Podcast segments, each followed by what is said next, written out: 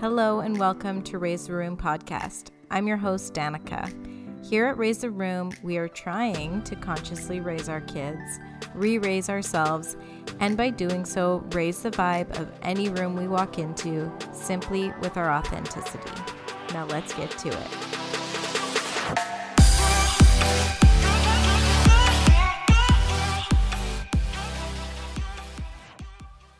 Hello, and welcome back to another episode of the Room. I am Danica, your host, and today we are going to be talking about screen time and kids.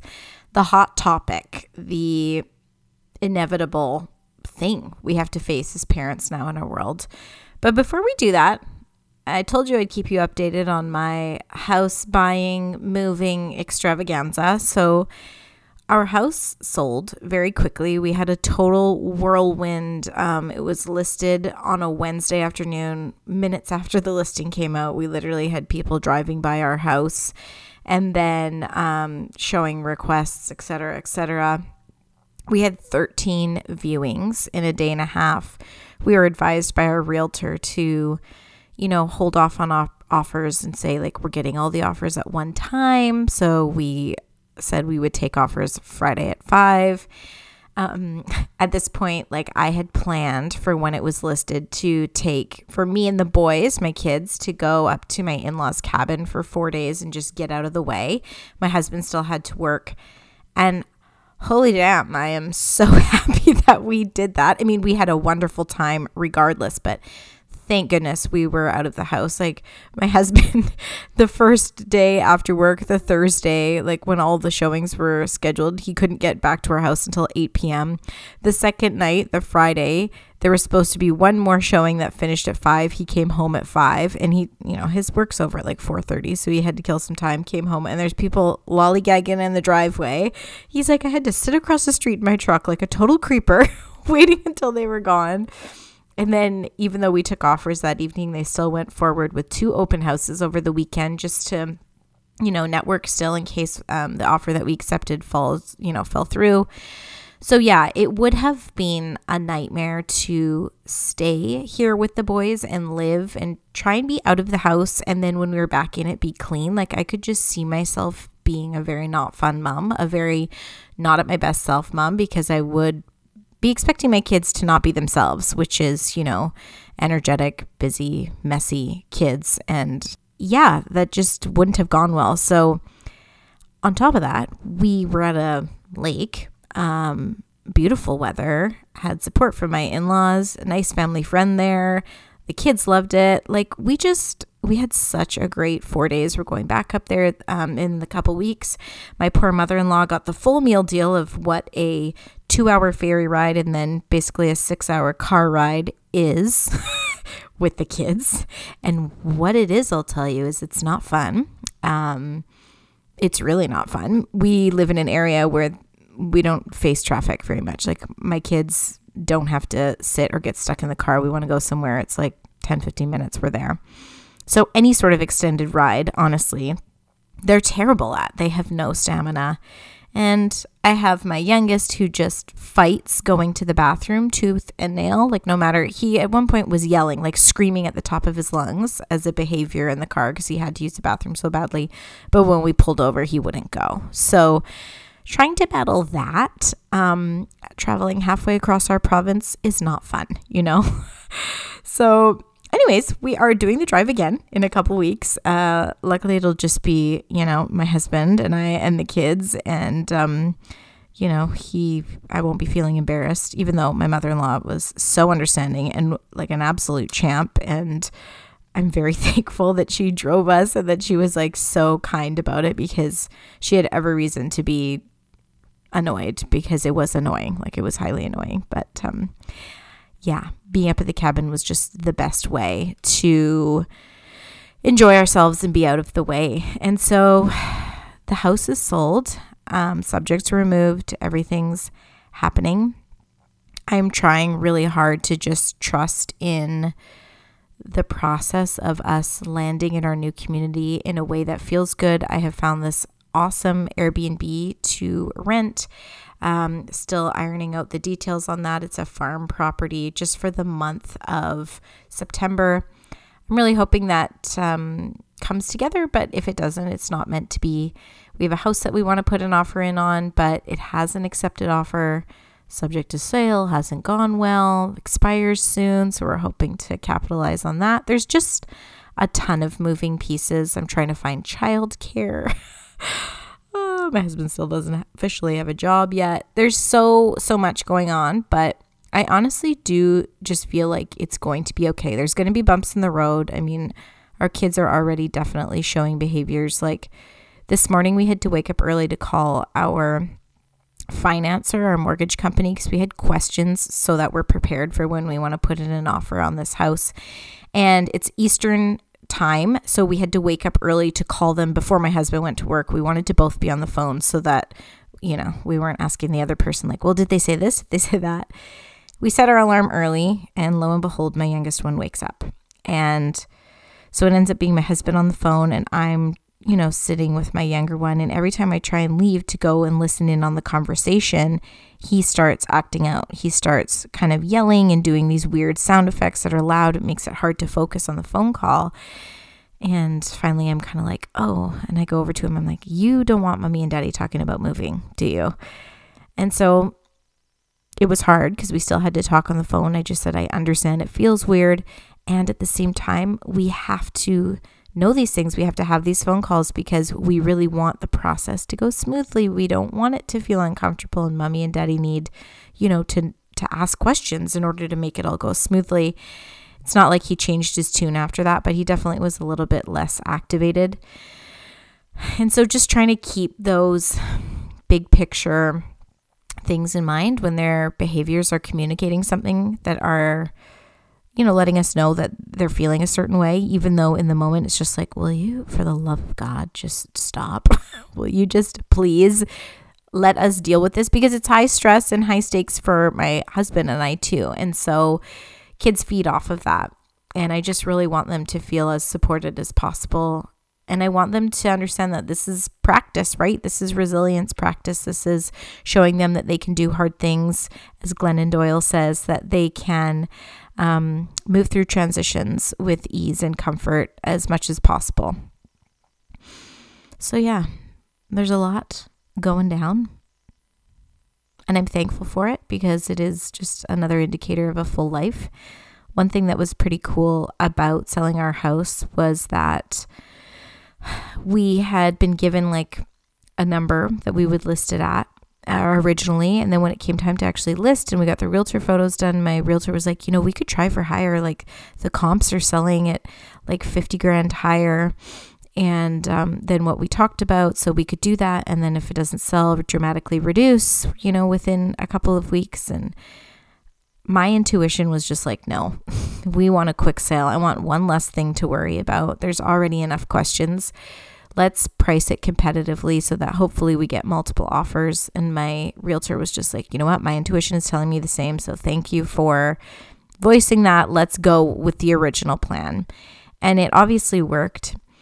And while I was waiting for offers to come in, because we were up at the cabin, so I obviously had all of the goings ons from back here at the top of my mind. I was wondering how things were going, how many offers we were going to get, if we were going to get offers. And at one point, I just sat on the dock at the lake and I just did a quick little meditation. And I was calling in the number that I wanted. And the number that I wanted was in and around the 50 grand more than what the realtor had originally said. And I feel it's important to share this because I had moments of doubt like, you're being selfish, like thinking that even if I voiced that that's what I wanted, people would think that I was being ridiculous or greedy. But we're moving to a more expensive community. Like, every freaking dollar counts. And I just thought to myself, no, like, you're not being greedy. The realtor thought we could probably sell it for this price. It's a wonderful area, wonderful school catchment. We've done so much work on the house. Like, somebody's going to be lucky to get this place. And so I just held that in my mind's eye and did a visualization on it. And um, the offer that we accepted was that amount of money less $2,000, which is actually kind of cool because instead of the amount ending in a five, it ended in a three, which is my favorite number. And I just share that with you to remember the power of visualization and positive thinking and truly believing in what you're calling in. Like, I did have the moment of self doubt. I did have the moment of questioning my worth in all of this and what people would perceive. But at the end of the day, I did feel like one of the offers, at least, if not more than one, would be close to that. And so when I put the intention out there for that to truly take place, it's like the universe, it's almost like I extended my hand, my metaphorical hand, and the universe grabbed it and I was able to pull that opportunity in towards me and us. And so, even though we still need more money for the new community we're going to, somehow it still doesn't even feel like enough. It was just an amazing exercise in sort of believing yourself and trusting your own intuition. And now I will be spending the next couple of weeks feeling some kind of way about being in this house. We brought home Mackie, my youngest here. Ooh, getting emotional even saying it out loud. We have a beautiful view of the sunsets. Our home is spacious and has provided us with a lot of memories and learning opportunities and I feel ready to be on to the next thing, but I am I'm sad to leave my nest. Um, a large part of my human design talks about having a nest in a safe space. And I don't know if any of you are into astrology, I have a Taurus moon, which is all about creating comfort and security and safety. And so having my house be that space definitely is something that is important to me. And actually, my husband also has a Taurus moon. So we're very similar in that way. And yeah, I'm just soaking it all in. And probably next episode, I will be bitching and moaning about packing because I can't think of something I, I hate more. Obviously, that, you know, doesn't cause pain or real suffering, but the mental suffering is real. all right. This is a 12 minute update on my life. Who do I think I am? Thank you for listening to that. Today we're going to talk about screen time. So, this is something that I felt was important to just spitball on. I definitely have certain ideas and articles and, you know, researchy things in place. But in true second line fashion, because I'm a second line in human design, I do just feel better just going off my own natural thoughts in some way about the idea of screen time. So let's let her rip. Of course, I'm going to start off this episode by saying this is a judgment free zone. You do you, you do what works for you.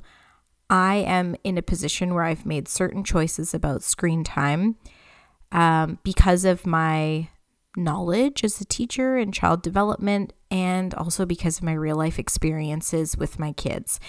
Um, and you'll hear that the way my kids are have actually shaped my opinions on screen time, which is natural. You know, we all have an idea of what we're going to do and who we're going to be as parents. And then we have kids, you know, we're dealing with humans, not robots. And so then we have to adapt and course correct. So, this episode is by no means meant to try and sell you on one way of thinking or be judgmental about a different way of thinking at all. Um, it's honestly just a topic that is it's charged when you look into it online. There's a lot of opinions on screen time, and so why not get into it?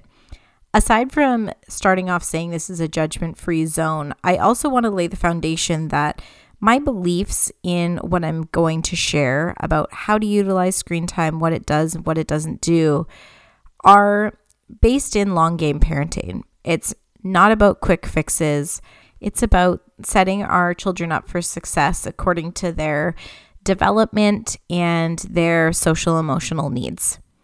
That being said, everybody needs a little downtime sometimes. and so we do need quick fixes here and there. I'm always a proponent of balance, but my overall beliefs on the matter are based in an idea that is for the end game, for the long haul.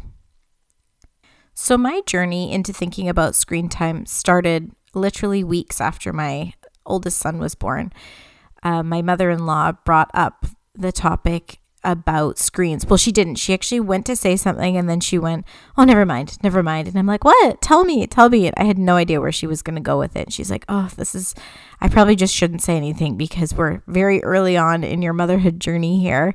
But she said, The other day I saw a parent taking their child out for a walk in the stroller. It was a baby and they had an iPad set up for their child in the stroller as they're walking outside. And that hit me like a ton of bricks. I mean, immediately I was like, well, that will never be me. Um, and it wasn't me. But I didn't realize the level of normalization that there was around uh, devices at that point in time. Like it wouldn't enter my mind to stick my baby in front of an iPad, let alone when I'm outside. Like I want my child to be experiencing the fresh air and the way the leaves move. And yeah, like the experience of walking should be stimulating enough for being in the stroller. I I was shocked by that. So that's my first memory of thoughts on screen time as a parent. I have always admired people that don't even have TV in their house, that their kids don't watch TV. I think that is absolutely amazing and aspirational. And once I became a parent, I quickly realized I'm not going to be one of those parents. Later, learning about human design, I can now recognize it's because I need downtime. And um, I was gifted an extremely curious extroverted, busy firstborn child that still to this day struggles with independent play. He wants to be engaged at all times. And honestly, still at this point in time, he really only lets us be when he's having some TV time. So it's a struggle in this house, and know that this is the basis for a lot of my learnings on screen time. This is the basis for a lot of the guidelines and the rules that we've put in place is this. It's like it's had to be a balance of their needs and also my needs because I'll be honest with you, we watch more TV as a family than I ideally want to or my kids do. And when I'm talking about screen time, I'm only talking about viewing shows, and I will get to that later. I am not talking about playing games, video games, anything interactive on the device. I am only talking about shows, and later we'll touch more on why that is. But yes, overall, we watch or like more TV is on in my house than I would like. I have tried cold turkey a couple times. I probably should give it another honest try, but we also have kids that up until like my oldest, up until he was about five, it was a battle to get him to sleep until at least 6 a.m. So I spent a lot of mornings up in the, you know, 4:35, 5:30, you know, hours. And I was a zombie. Like it took everything that I could to get out of bed and just plop him in front of the TV so I could get more sleep. So the day started out like that. Like it's just been a lot of little micro realities that have added up to um, more TV viewing time than I think is ideal. And I'm also giving myself grace because I know I'm doing the best that I can when the kids aren't watching TV, they're going hard all the time. I'm constantly jam packing their day. I am overdoing it as a projector to try and meet their generator needs. Um, and at the same time, I know that there's room for improvement. And um, I think I could give him more of an opportunity to develop his independent play skills. He he will be independent if you put him on a job that he wants to do. Um, but yeah, he just doesn't love alone play. He doesn't love being alone in general. So so there we are. I wish we were a family that watched zero TV. I completely admire those granola type families. I don't know if granola is the right word, but they inspire me and maybe one day we'll get there. For now, we're not there and that's okay. We've got two projector parents raising two busy generator young boys and um, I also recognize this is a season of life. I have to zoom out and recognize that it's going to be a couple of years before I might have some lazy teenagers moping about the house and uh, I'll look back and and maybe miss how busy they were and how engaged they they forced us to be. So I always want to keep that zoomed out perspective in mind as well. I'd like to jump in on the television versus interactive games part of this discussion that I alluded to earlier. So, in our house right now, we have a strict no games, no iPad games, no interactive screen time rule. And I will be planning on trying to enforce this until they're at least 13. Um, that's the recommended age for brain development for even when you should allow your child to have their own phone is not until 13. And it's because of the development and growth of their brain, um, not just, you know, the outside obvious social factors. But when we talk about using screens, there is a massive difference between just viewing something and actually interacting with it according to the chemicals that are released in your brain. And I find, and I think there's information that backs this up, that there's a difference between watching something on a big screen like a TV screen versus on a smaller iPad, iPhone device screen. So, I'm looking at an article from the University of New York, um, Potsdam or something, and it's broken down into effects of screen time into little micro sections on what it does to us. Number two, Screen time desensitizes the brain's reward system. So it says many children are hooked on electronics, and in fact, gaming releases so much dopamine, the feel good chemical, that on a brain scan, it looks the same as cocaine use. I'm going to stop right there because that's major. These devices have the ability to alter our brain chemistry, alter the brain chemistry of our children's developing brains.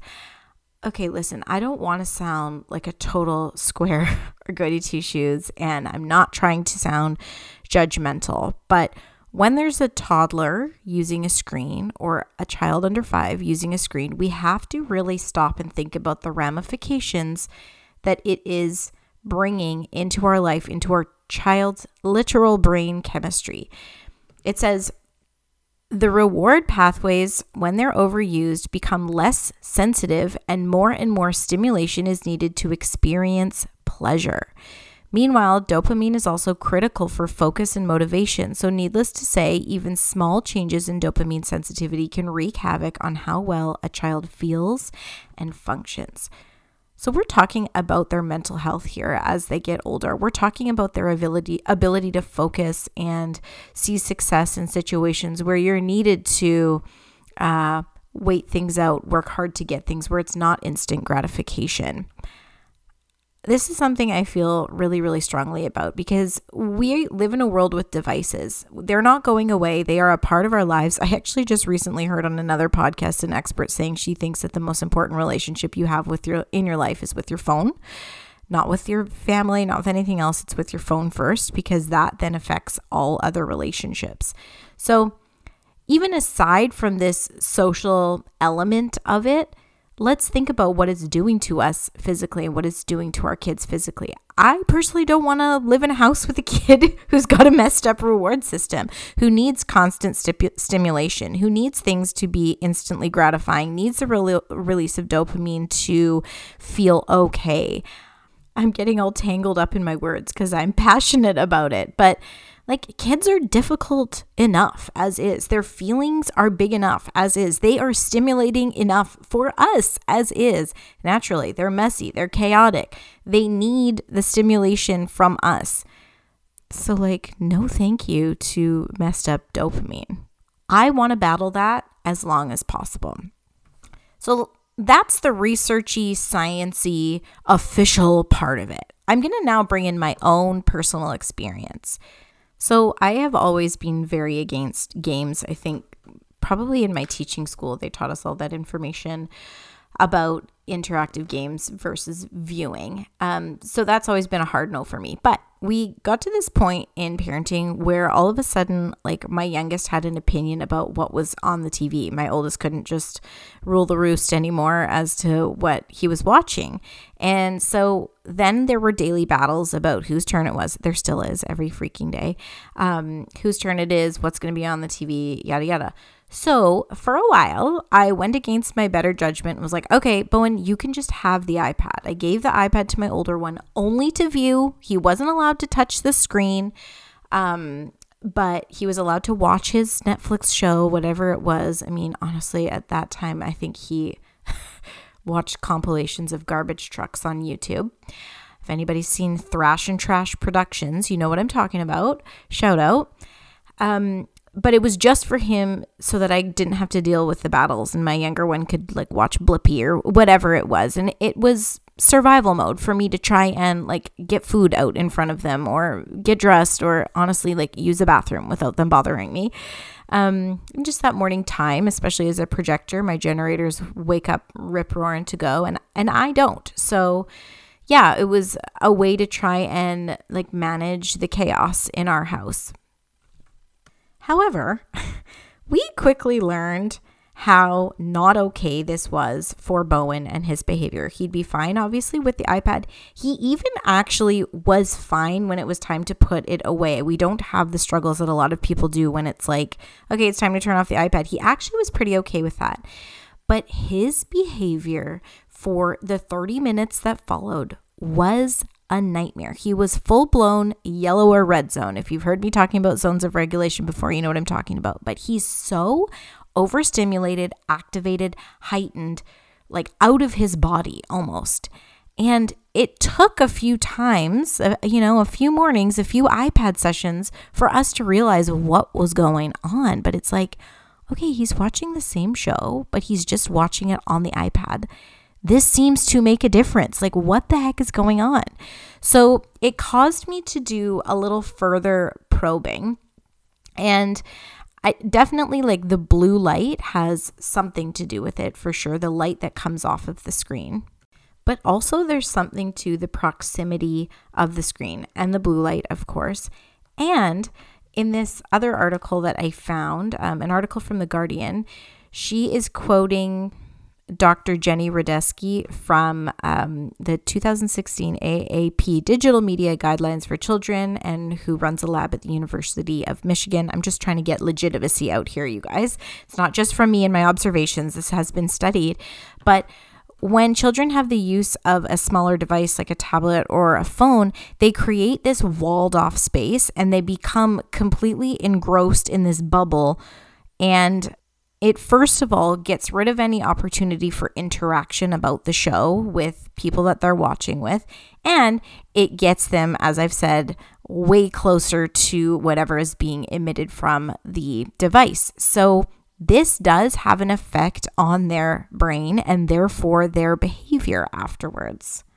So, for our own peace of mind and for the benefit of our child, we don't allow uh, any viewing on small screens unless we are on a road trip and you know mom and dad just need some goddamn peace and quiet in the back of the car and they will watch on the ipad. And it is what it is. We're mentally prepared for it but genuinely in our household we just notice a difference. So i will be the first person to say that if I didn't notice a difference in the behavior, I probably wouldn't care. I do care about the brain chemistry. I do genuinely care about all of that, but I am in the phase of life and the chaos of parenting that I will pretty much do whatever works to earn me any amount of peace in the day.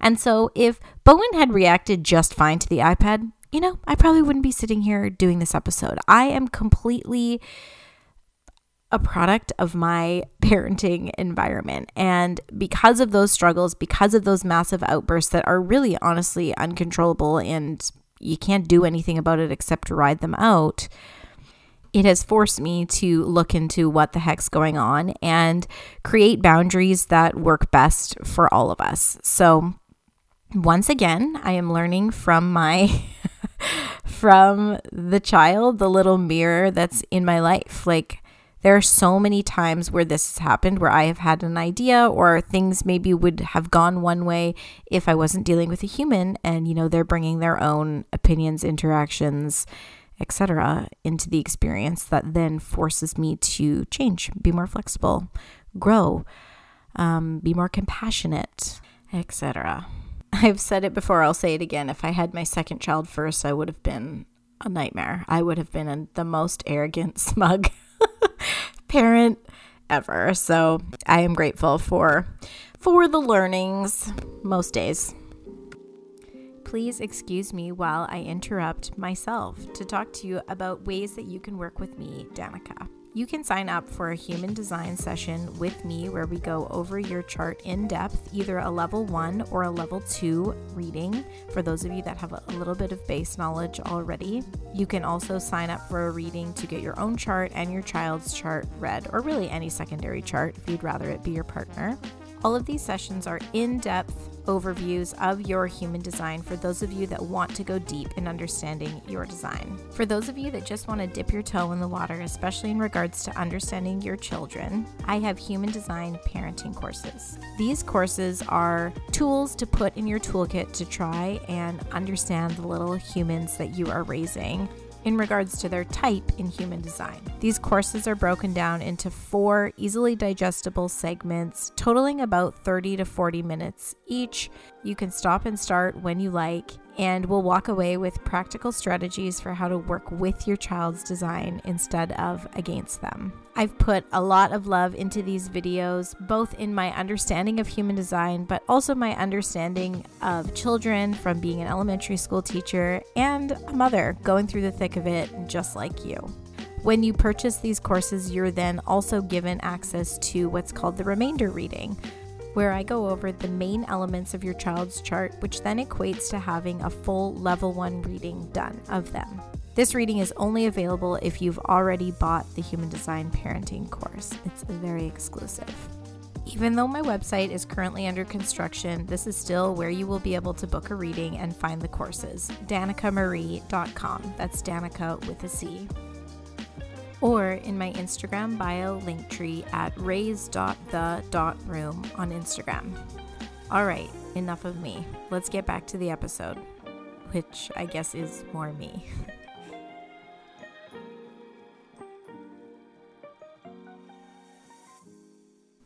I think a lot of the narrative we see online about screen time too talks about how kids need to be bored because that's where their imagination and their creativity flourish. And that we live in a world where kids aren't bored enough. You know, you will hear the older generation, especially the boomers, talk about you know, the neighborhood games they created, like kids were just out of the way. And, you know, from that, so many amazing inventions, music, games, childhood memories were created. And that is true. And I, I just don't really feel like focusing on that because I think that it has been said. It's obvious when we fill our time. It's the same for us, like boredom and nothingness um, need to happen for self reflection, for self improvement, for creativity. It's it's an obvious. What I think needs to be acknowledged and is very raise the room E is talking about how screen time replaces connection time. We want to limit our children's screen time for their brain development and also for our connection with them. Actually, I'm reminded of this time um, a handful of months ago when I was taking my son to basketball practice and we were waiting for it to start and mine was off playing with his friends. And there was a dad in the chair across from me with a younger sibling to a child in the basketball practice. And the child was on the iPad and the dad was on his phone.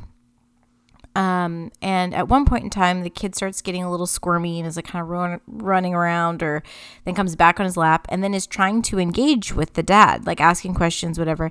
And the dad, the whole time, constantly kept redirecting the child, this curious, playful, energetic child, back to the iPad. Watch your iPad. Just here's your game. Blah blah blah. I I don't assume to know what was going on in his life, in their life, if that if that's the norm, if that's the only hour of alone time he had that day. I have no idea. What I do know is that that got me thinking about how often this is a reality where children are trying to engage with us and we're redirecting them to a screen. And I just think that that's something that we as parents need to do better. Um, I actually have even made a TikTok on this because I'm just remembering now one time when I had to take my son to the urgent care. We didn't have a doctor. It was just because I wanted to check if he needed antibiotics. I thought he might have strep, strep throat. Wasn't sure if it was just a viral cold or not, but had to take him to urgent care, like a small emergency room in our community because there was nowhere else to go after hours and he had never been. So I spent the whole time in there talking to him about what he was seeing, what was happening. So I was explaining, you know, certain supplies on the walls, explaining how a nurse talks to you first, and then the doctor comes in, and just trying to put him at ease because I could tell he was worried. Um, and I wanted him to really hear in my tone that everything was okay and that this was normal and yeah, even though it might feel weird and new, you're you're going to be fine. And a nurse came up to me after and she was just like, "I am so impressed with how you engaged with and spoke with your son when he was clearly feeling a little nervous." Like she goes, "I know we all have our phones, we're all addicted to our phones, but in here it's really sad to see how every single parent is on their phone instead of engaging with their kid or even just taking some time to engage with their kid. And she just said she feels extremely disheartened by it because in her, I think she said almost 30 years of nursing, like it has changed drastically in just the last decade, this parent child relationship. So that reflection really hit home for me because I think we do miss a ton of opportunities to connect with our kids, to reassure our kids, to support our kids when we've got our nose buried in our devices as well.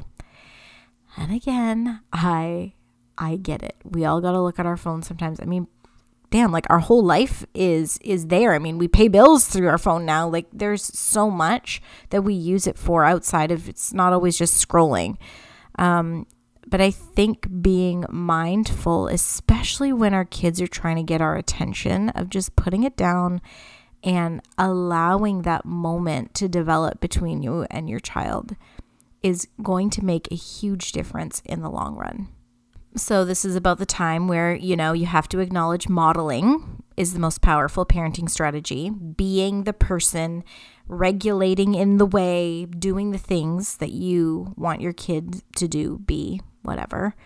Uh, that's the most powerful, powerful parenting strategy is demonstrating and being the way that you're expecting them to be. If you don't want them to lose their shit, then guess what? You've got to learn how to keep your cool when you're triggered.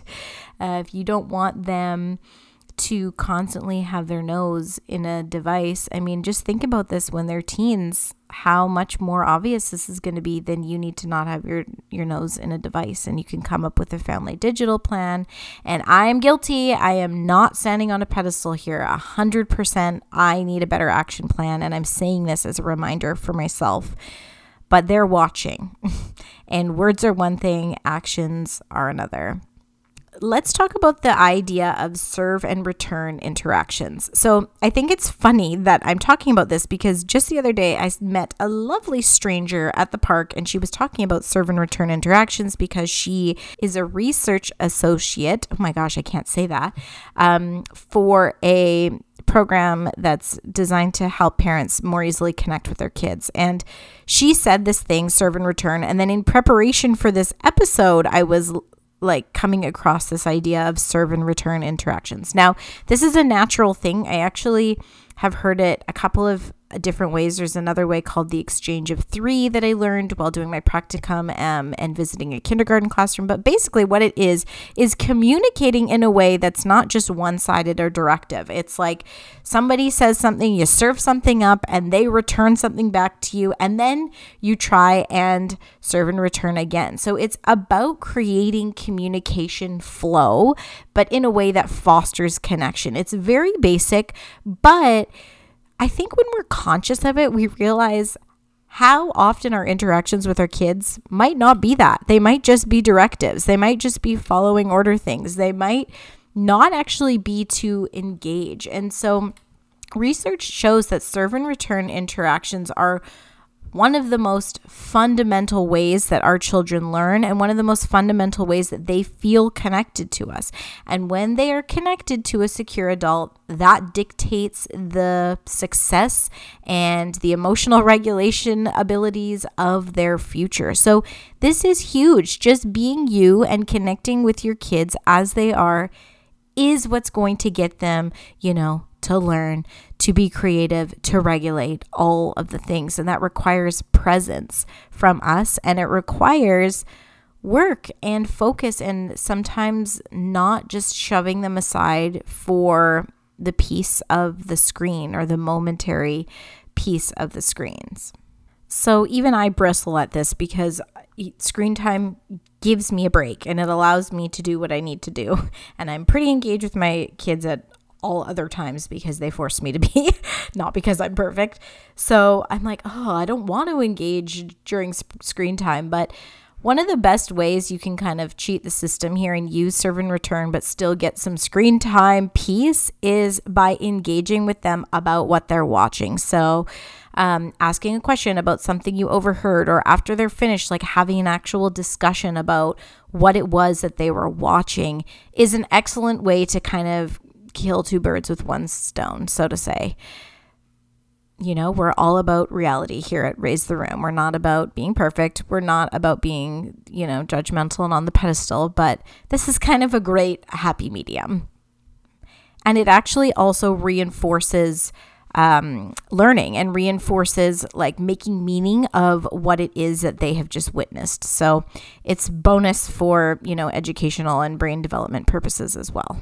And speaking of learning, I think there's a lot out there right now about using devices as educational tools. I mean, I'm a teacher.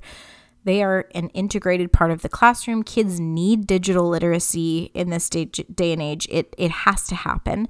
And I think there's a time and a place. Um, however, this does not replace the value of learning face to face from a human. Even just looking at this website called Caring for Kids, it's uh, screen time recommendations from Canadian pediatricians. It addresses this and says that young children always learn best from face to face interactions with caring adults. Given the choice, they almost always choose talking, playing, or being read to over screen time.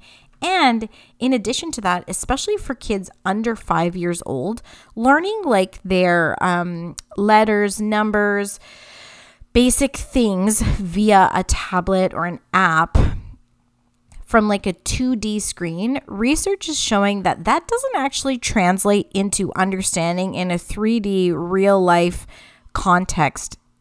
Like being able to understand and do the right things according to an app game that's 2D with these things, and then translating that into the real world and absorbing it as true learning and understanding is not happening and does not happen nearly at the same level as it does when they're learning about their letters from a caring adult, when they're learning about, you know, baby animals or whatever the little educational thing is that you have through physical experience. Not to mention, Learning face to face and like using real life books and tangible activities also helps their fine motor skills, which is a massive, massive issue nowadays in our children. Like kids, both gross and fine motor skills are deteriorating insanely. Um, this is anecdotal. Like I'm, I, I think I know this to be true, and we can probably find a whole bunch of research, but I am saying this from a personal standpoint. Like, it's shocking um, how many kids you see in kindergarten who haven't really gripped a pencil before, or, you know, are not able to throw yet, or jumping is difficult or you know as they get into grade 3 like still writing is is a massive challenge and, and I'm not saying that to belittle children I'm saying that our society has changed and the developmental markers of what is normal for kids as they grow up are, are kind of moving and shifting because so many things are being replaced with screen time. So many outdoor learning moments, so many imaginary play moments, so many connecting with other kids moments are being replaced with a device. And so, as with anything, there's balance. There are some wonderful educational apps out there. I mean, look at all of the progress that apps have brought to people that have special learning needs or communicative needs, you know, like now nonverbal students are able to press something and communicate what they they need. Like nothing is all good and nothing is all bad. And I think that we need to make space and understand that if we constantly are replacing a chance to interact with a caring adult and a chance to interact with the kids in the world around them, time and time again with a screen, there are going to be negative benefit or negative consequences. There are going to be outcomes that we probably don't like and never intended for as a parent. Huh. I feel like I need to heavy sigh after all of that. I almost get sick of myself when talking about things like this. That's like, it feels kind of do gooder, but I think it's also important to share. And so we're going to just finish up with some official recommendations for screen time. It's according to that same uh, website, an article from Canadian pediatricians. So their first one is to come up with uh, developing a family media plan to guide when, how, and where screens can and can't be used, which I think is beautiful. And I really think that I would like to implement here at our house. I mean, we try loosely, but I think probably sitting down and formally sketching it up would be really smart. Um, other tips are obviously uh, be a good role model with your own screen and all devices. Turn off devices for meal times when reading with your child or when doing things together as a family. We actually do family dinner every single night together at the table. It's not long, it's often chaotic. and we do have some nights where the kids watch in front of the TV so that we can deal with our life, you know, especially right now during the move in summer, we're out of um, we're definitely out of the practice of seven nights a week eh, together at the dinner table like we are during the school year. And it's funny because the other night we had a dinner together and the conversation was just so cute. Like a dinner together after not having had one for three or four nights. We had been away and then when we came home there was a TV dinner like um yeah, and so it was so cute. My husband and I looked at each other and we're just like, "Oh my god, we need to do this more often." Like we need to get back into every single night doing this. We both grew up in families where that was the norm and we want that for our kids. And then sometimes, yeah, the convenience of just like, oh my God, some peace and quiet. And Derek and I need to, you know, talk about bills or talk about this moving thing and we want to do it uninterrupted becomes too tempting. And so it's a slippery slope, but it makes a massive, massive difference when when you do do this. Okay, moving on. It says turn off screens when no one is using them, especially background TV. Wow, we need to do this more often. Our house is like friggin' Sportsnet Central all the time. So that needs to get turned off. Avoid using screens for at least one hour before bedtime and keep all screens out of your child's bedroom. They will interfere with sleep. Choose healthy activities like reading, outdoor play, and crafts instead of screen time. Duh. And finally, be mindful of technoference. This happens when phones and other devices get in the way of daily life. When adults spend too much time on their devices, children may behave negatively to get attention. Um, and then obviously more recommendations just about using educational, age appropriate, and interactive acts or apps and you know, device time and shows.